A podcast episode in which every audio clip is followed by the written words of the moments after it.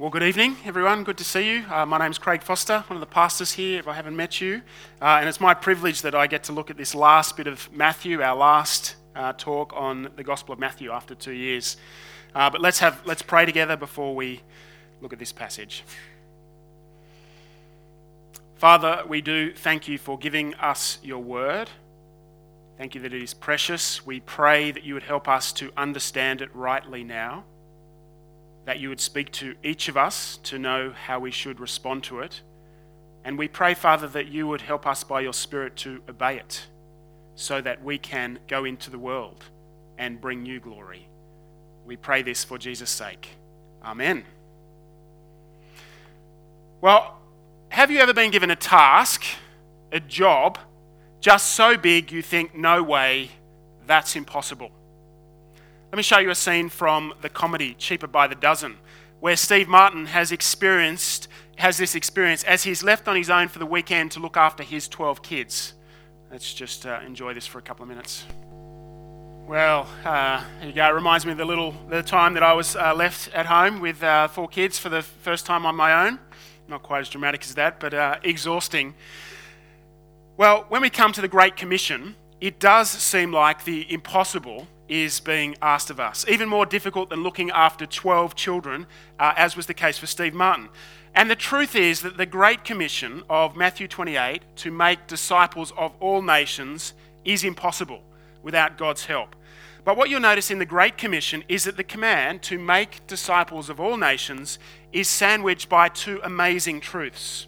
At the beginning of the Great Commission, in verse 18, Jesus says, all authority in heaven and on earth has been given to me. And then the Great Commission finishes at the end of verse 20 with Jesus saying, And surely I am with you always to the very end of the age. So it's like this wonderful sandwich. The command to make disciples is the meat in the middle, and God's power and God's presence are the slices of bread that support the meat. Keep it all together, keep it from falling apart.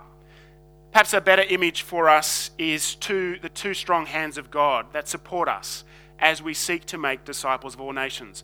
One hand is God's authority, his power over all things, and the other hand is God's presence. He's with us always as we seek to go and make disciples. So, what we're going to consider tonight is what does it look like for you and for me to make disciples of all nations? In our situation that we're in here at Norwest. Sadly, our Matthew series, God with Us, comes to an end tonight. So here we are in Galilee, the last part of Matthew, and Jesus meets his disciples on a mountain, possibly the same mountain that he was on when he preached his famous Sermon on the Mount. And he speaks his last words to his disciples, his final words to them, his final 50 words to the disciples. So, tonight we are going to look at three aspects of God's Great Commission the power of Jesus, making disciples for Jesus, and the presence of Jesus. So, first, let's consider the power of Jesus. Jesus is able to say in verse 18, All authority in heaven and on earth has been given to me because of the victory that he has just won as he died for the sins of the world on the cross, and then he rose victorious from the grave at the resurrection. So on Good Friday and Easter Sunday, Resurrection Sunday, Jesus defeated our three greatest enemies sin, death, and Satan.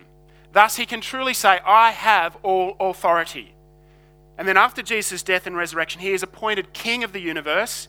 He's given sovereign power over all things, things in heaven and things on earth. And the all is very significant here. It's not most power or, or some power, but all power and authority.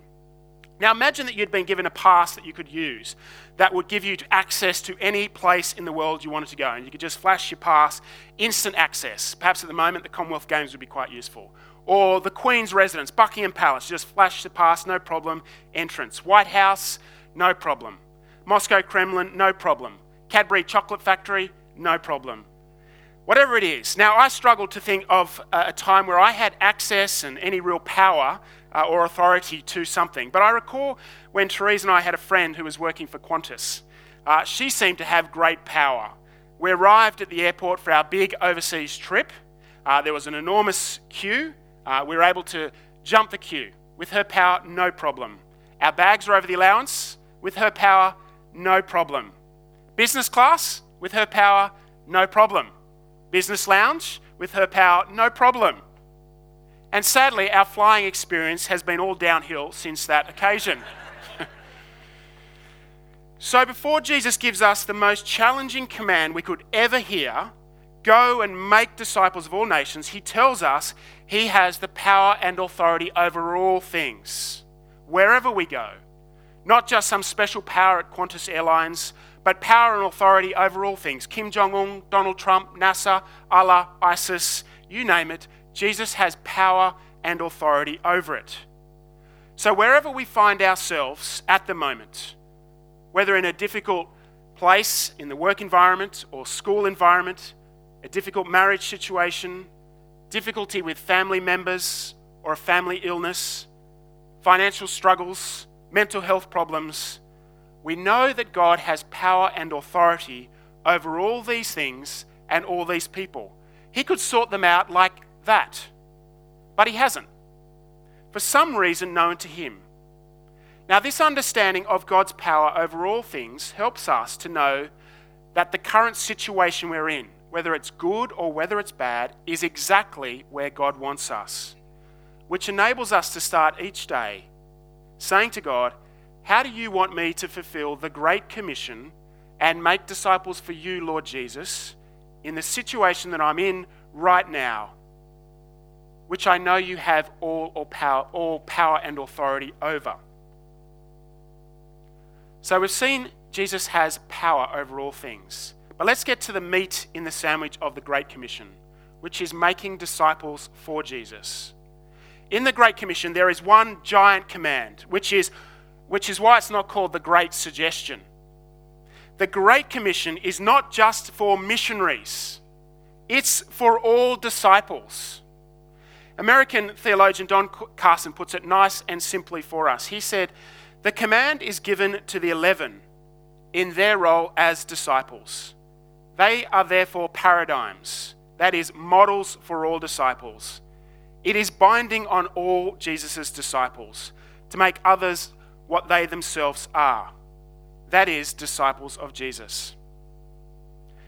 So, the thrust of the Great Commission is the command in verse 19 make disciples, make followers of Jesus. Now, verse 19 reads more accurately by saying, going therefore make disciples. So the main verb here is make disciples, and it's supported by three doing words, three participles, if you like a bit of grammar, which are going, baptizing, and teaching. So we're going to consider these three doing words, the three action words involved in making disciples going, baptizing, and teaching. So, going. In making disciples, we don't just wait for people to come to church, we need to go to them. It's, it's interesting in Jesus' ministry that he didn't just set up a monastery and wait for people to come and hear him, sit there and, and dispel his, his wisdom to the crowds. No, he was constantly going to people, going to the villages and towns, on the byways and highways, in the mountains and in the fields. Jesus was always on the move, just like we're always on the move. Going to the school gates for drop off, to the shops for some, for some food, to the petrol station to get petrol, to the gym to exercise, maybe, or to work for some money, or for those who prefer a more sedentary lifestyle, to the virtual world, going to discussion forums to spread their ideas, to the gaming world to mix with other gamers. Uh, whatever it is, we are always going places. But there is a sense in the Great Commission that this going needs to keep pushing outwards. As verse 19 does not say, make disciples of all your friends, which is good, or your family, which is good. It says all nations. So rather than seeing mission as a, a pinprick on a world globe that doesn't move, it needs to be more like a vine that stretches out across the globe, across all nations. Because the word nation here is, means ethnic group. So, for, for example, the nation of Indonesia is, is one nation. But within Indonesia, there are lots of ethnic groups. There are actually 300 ethnic groups in, in, in uh, Indonesia. Here's a map, you can't quite see. Lots of red dots. are here, and the red dots represent all the ethnic groups, the nations that have not been reached with the good news of Jesus. I understand that there are about 16,000 different ethnic people groups worldwide, and there are still 7,000 unreached people groups for Christ. So, in terms of going to all ethnic groups of the world, we're just over the halfway mark in achieving this goal. Which is why it's so exciting uh, that people from Chapel Lane, uh, such as Andre and Sarah, are preparing to go and reach these unreached people groups. And Chris and Maz, also from Chapel Lane, to go and work amongst our own Indigenous ethnic groups in Australia. Did you know that in Australia there are 182 Aboriginal ethnic groups? That is 182 nations. Uh, here's a map. Amazing, in our own country, speaking some 145 Aboriginal languages, with some 100 of those having no part of the Bible in their own language. Incredible. So the fact that Chris and Maz from Chapel Lane want to go and translate the Bible into an Aboriginal language is just awesome. But we need an army of people doing this even in our own country. Now, we're not all going to be able to go, like Andrew, Andre, and Sarah, and Chris and Maz, but we should all be prepared to go, uh, or supporting those that go in some way, whether it's by prayer, or whether it's by finances, or whether by other ways of encouragement. So, my prayer for Norwest is that this church will keep desiring to be a church that seeks to reach the nations, the ethnic groups for Christ, the unreached ethnic people groups for Christ in our own nation and all around the world. Wouldn't it be great if in the year 2040, Norwest had thrust out labourers into the harvest field all over Australia and all over the world, seeking to make disciples, and youth from our youth group being like Isaiah the prophet saying, Yes, Lord, please send me. I will go anywhere for you. Wouldn't that be great? Well, the second doing word of make disciples in verse 19 is baptizing. Baptizing in the name of the Father and of the Son and of the Holy Spirit. So, baptizing here is an outward expression that says, Yes, I belong to Jesus. Yes, I belong to the Father, the Son, and the Holy Spirit. I have changed sides. I have changed allegiance. I now follow Jesus. So, baptism symbolizes a public commitment that says, I'm now dead to me and I'm alive to Christ. And a time does come where a decision needs to be made in our lives, a commitment. I recall uh, a number of years ago someone sharing their testimony of how they came to Christ. And they said they'd sat on the fence for a long time. And they said that all they got from sitting on the fence was a sore bum, which I found quite amusing at the time. We can't be fence sitters forever. There comes a time where we need to make a decision for Christ. Perhaps that is you today. You've been sitting on the fence for too long, and you need to make a decision and become a follower of Jesus, a disciple of His and give your life to Him and obey His teachings. And if that's something that you want to do today, please speak to one of the staff here. Please speak to me or James or Pete. We would love to be able to help you in doing that. Well, the third doing word of make disciples is teaching. So it's going, baptizing, and teaching. Have a look at verse 20. It says, teaching them to obey everything I have commanded you.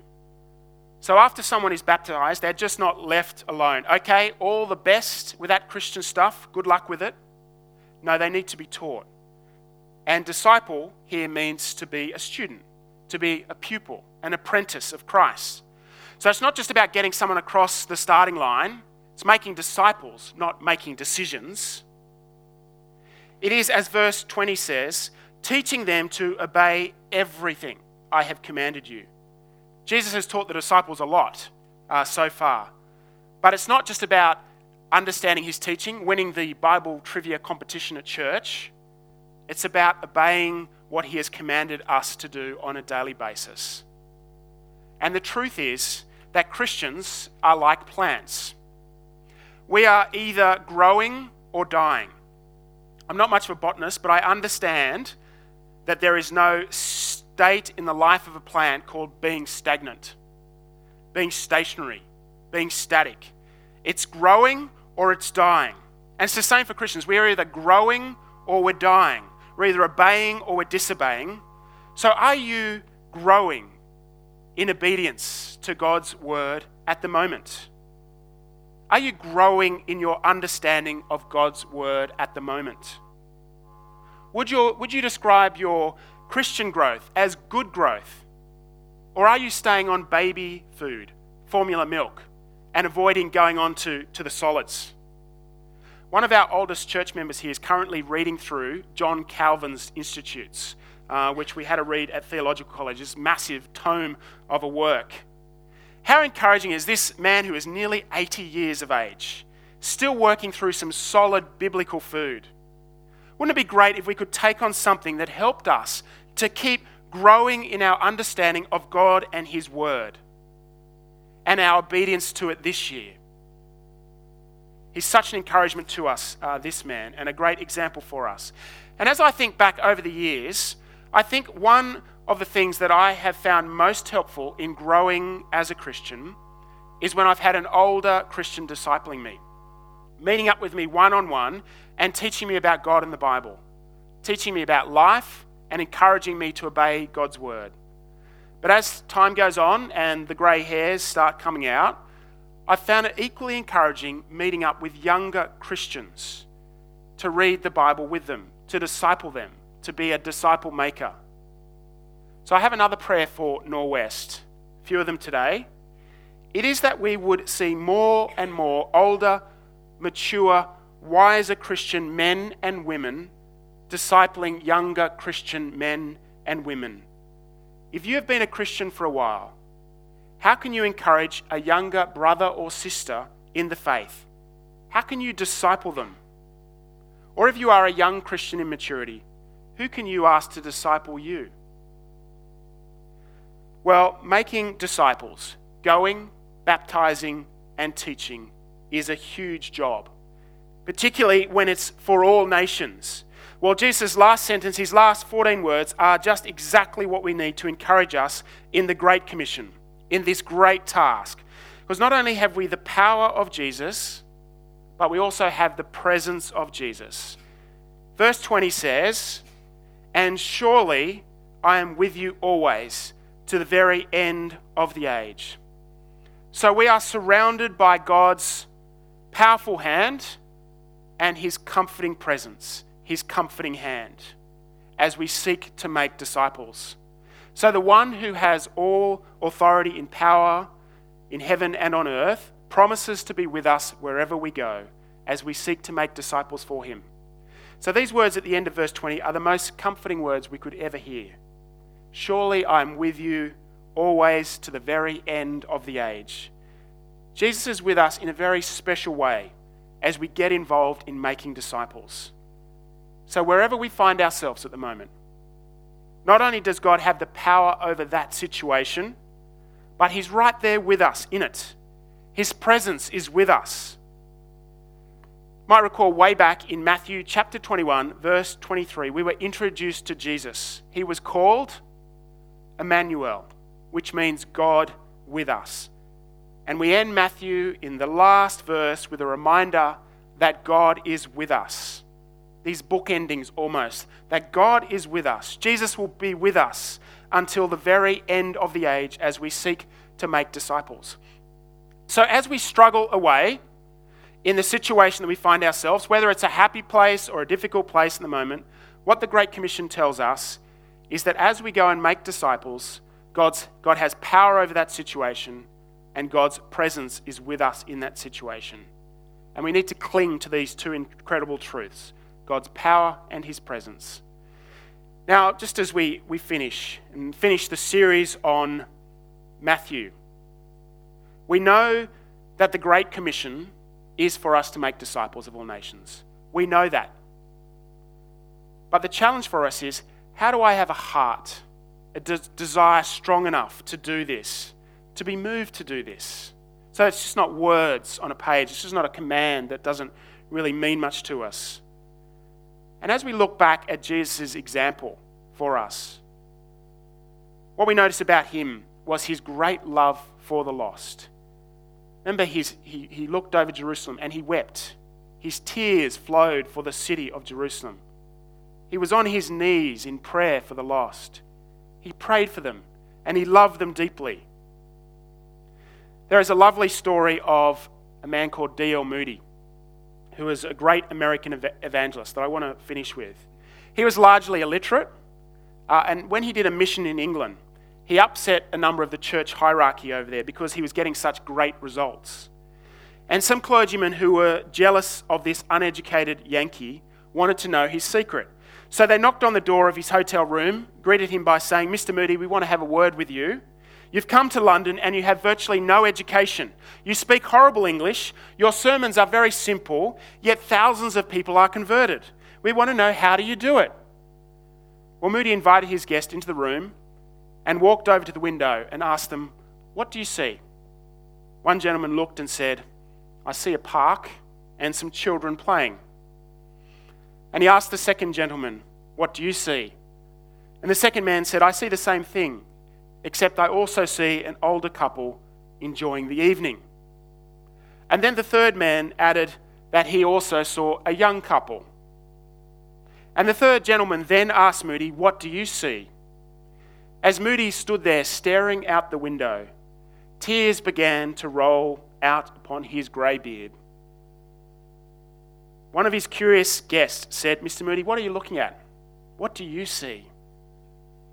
Mr. Moody said, When I look out the window, I see countless thousands of souls that will one day spend eternity in hell if they do not find the Saviour. It's powerful, isn't it? And that is why Jesus commands us to go and make disciples of all nations, baptizing them and teaching them to obey everything that Jesus has commanded. And as we do that, God's power and his presence will be with us to the very end of the age. Let's pray.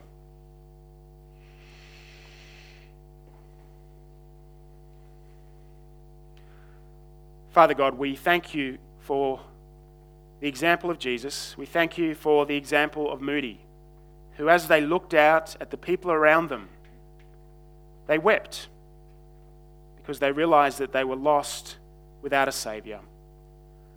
Father God, we pray that this Great Commission would not just be another command, but this would be something that moves us, that you would, by your Spirit, help us to look at those around us as desperately lost and doomed for hell forever without you. Lord, give us Jesus' love, we pray, for them and help us to go and make disciples. We pray this in Jesus' name. Amen.